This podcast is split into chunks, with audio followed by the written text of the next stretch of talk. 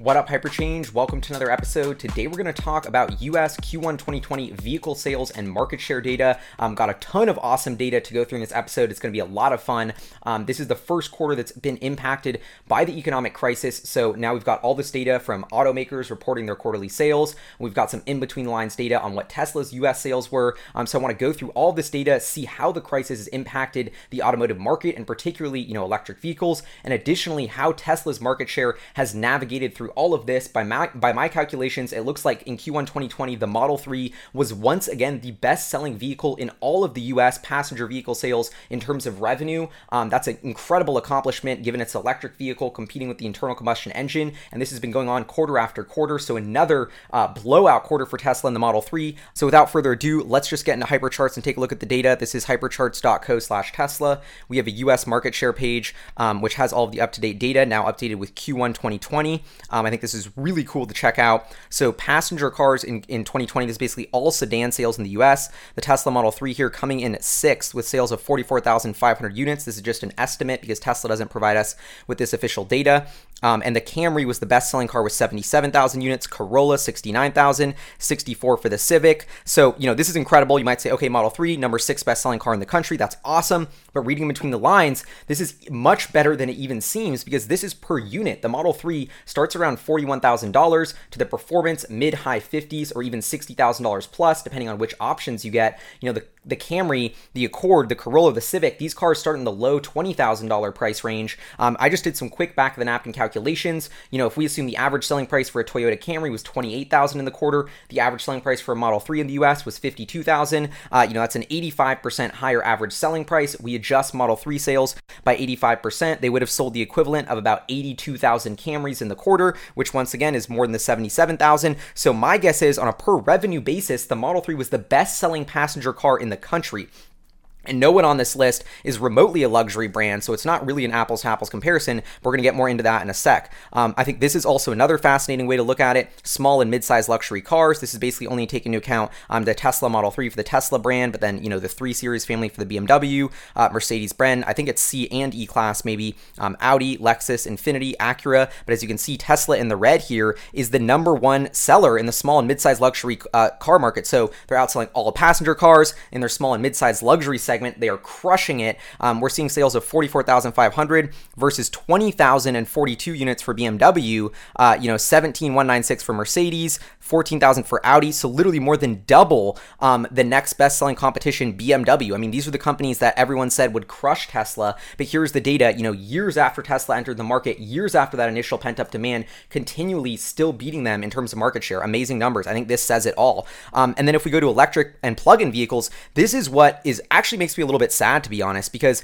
as you can see, the Tesla Model three in that red just dominating every single car in the category. Um, then we have the Chevy Bolt here second, but selling about, you know, one-eighth to one-tenth of the amount of the Model three. And once again, the Chevy Bolt having that same thing, the Chevy Bolt twenty-five thousand dollars to thirty thousand dollars. Apparently dealers are also giving a huge discount on that. So, you know, selling for about half the price of the Model three, yet only selling an eighth of the units. Revenue adjusted, it's like one-twentieth, um, uh, you know, of the sales. And so if we go to this chart and we take out Tesla, the Model S, and the Model X, you can see that um, electric vehicle sales have just been, and this Q one weakness might be partly because of the illness nineteen outbreak, but I mean, this is horrible.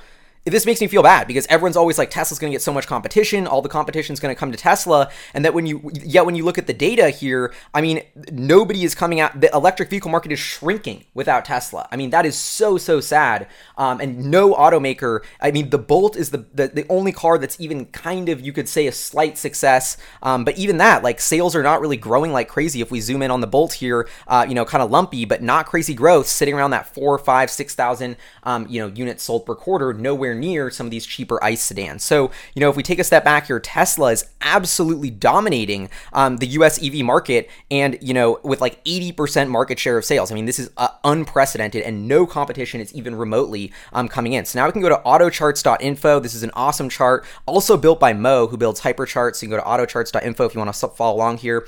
Um, this is Q one twenty twenty passenger car data, that same chart we're looking for with the Model three. But I just wanted to highlight um, how all of these are budget cars. Like, you can't find find another premium brand on the best-selling passenger cars until number twenty-one, and that's the three series, and the three series only sold ten thousand units, you know? Model three, the same price range, selling forty-four thousand. Like, it's it's hard to even, like, this is one of those things, uh, this is a product that is redefining categories. No one thought it was possible to sell this many electric cars because the market just wasn't big enough. You would have to outsell B M W. That was insane, but Tesla's done it. They've redefined the boundaries of the automotive market. I mean, that is, it's, it's incredible.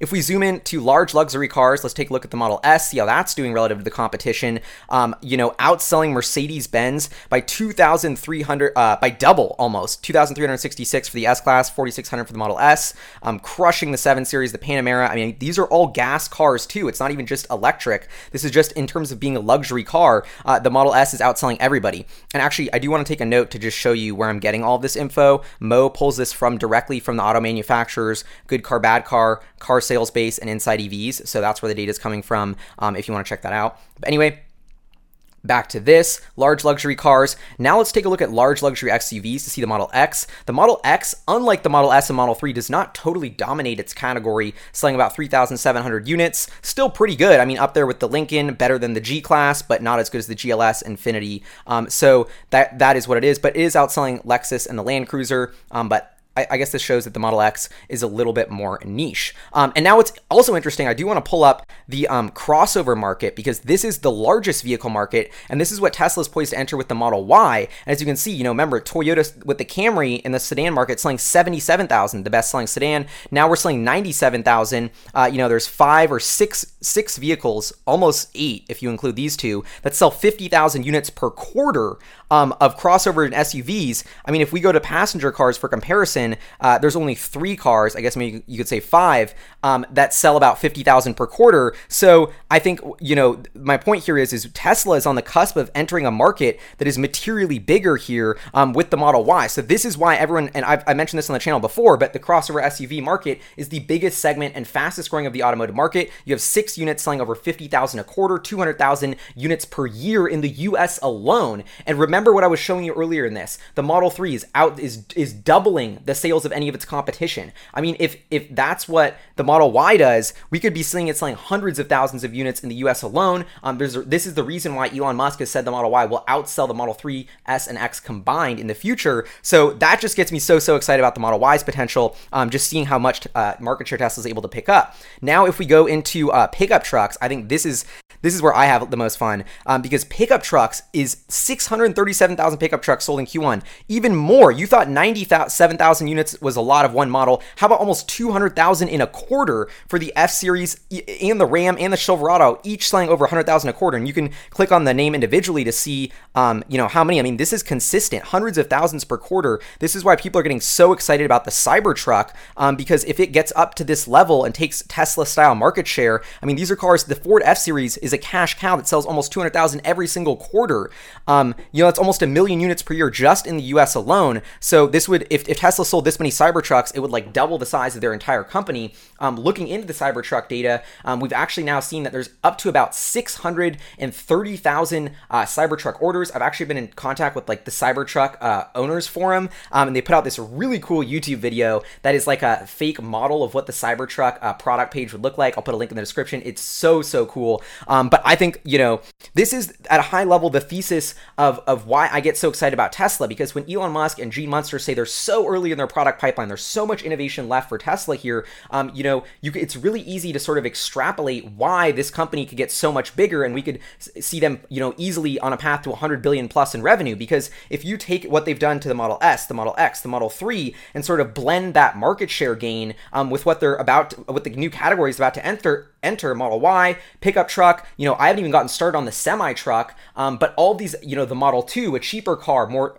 price like the Camry. They already have the Model three outselling the Camry in revenue. Imagine if they come out with a thirty-five thousand dollars, you know, one thousand dollars car with three hundred miles of range. So I think as Tesla continues to address each adjacent vehicle category, you know, I'm expecting them to continue to get this crazy market share. Um, and this is what's getting people so excited, why there's so much growth priced into the stock, um, because every category they enter, they dominate.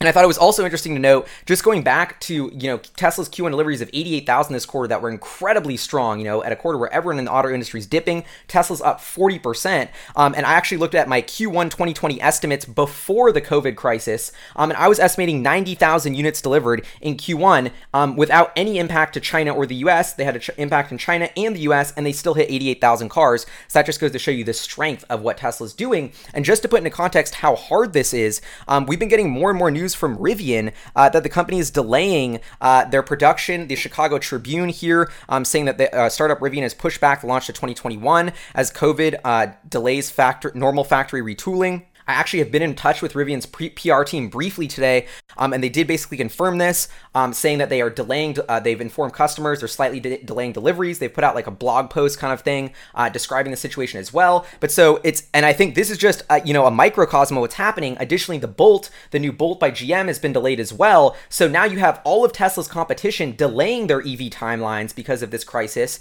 Um, and y- when you look at the market share, it's like nobody can touch Tesla. All of the pundits, all of the skeptics, all of the experts have been saying people are going to enter the market and take market share, but it's nowhere near happening. Tesla continues to dominate. I mean, you're seeing the data, and then all we're hearing about the competition is they just keep delaying their releases of their models. Did Tesla delay the Model Y because of, of this? No, not at all. They kept it going. They innovated with touchless deliveries. I mean, Tesla's pace of innovation is moving so much faster. So anyway, at a high level, um, this market share data gets me super pumped about Tesla and tells me that in a normalized environment, when things bounce back, um, Tesla is going to take more and more market share. They're going to steal more and more auto sales.